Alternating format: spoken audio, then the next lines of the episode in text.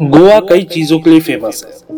Goa party beaches और waves के लिए तो सबसे ज़्यादा जाना जाता है। लेकिन साथ ही साथ लोग इसके योगा केंद्र में शांति खोजने के लिए भी आते रहते हैं। ये देश का सबसे छोटा राज्य है और भारत के कुछ बेहतरीन बीचेस आपको यहाँ पे देखने को मिल जाएँगे। लेकिन गोवा में गहरे काले रहस्य भी है।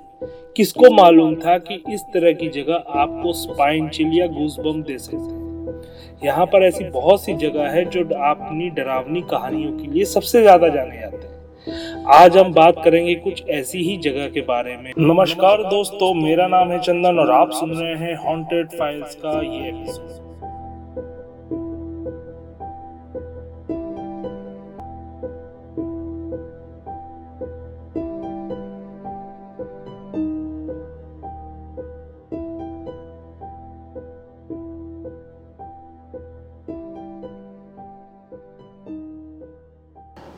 आज हम आपको सलीगांव विलेज के बारे में बताते हैं, जिसकी एक डरावनी कहानी सदियों पुरानी है और आज भी लोगों को परेशान करती रहती है। सली गाँव पणजी से लगभग 15 किलोमीटर की दूरी पर है और उन विचित्र गाँव में से एक है जो गोवा के टूर मैप पर है ही नहीं। है ना जी बात? यहाँ पर्यटकों का आना जाना बहुत कम है और स्थानीय लोगों का जीवन भी उतना ही सुकून भरा होता है। हालाँकि गाँव में एक बरगद का पेड़ है जो इससे जुड़ी हॉन्टेड कहानी को जन्म देता है।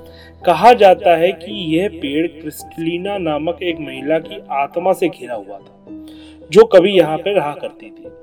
लोग रात में इस रास्ते को लेने से कतराते हैं, क्योंकि एक पुरानी कहानी के मुताबिक इस बड़गद के पेड़ के आसपास से गुजरना खतरनाक हो सकता है।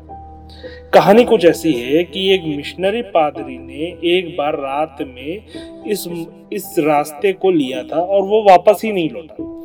खैर, बहुत लोगों ने पता लगाने की कोशिश करी कि वो मिशनरी पादरी आखिर गया किधर।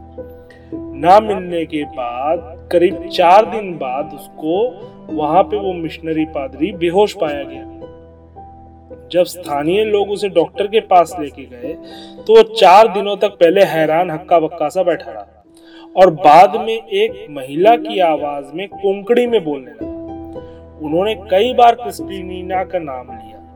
बाद में निष्कर्ष निकाला गया कि पादरी उस आत्मा के कब्जे में थे और उसके शरीर पर खरोच और खून के निशान भी थे।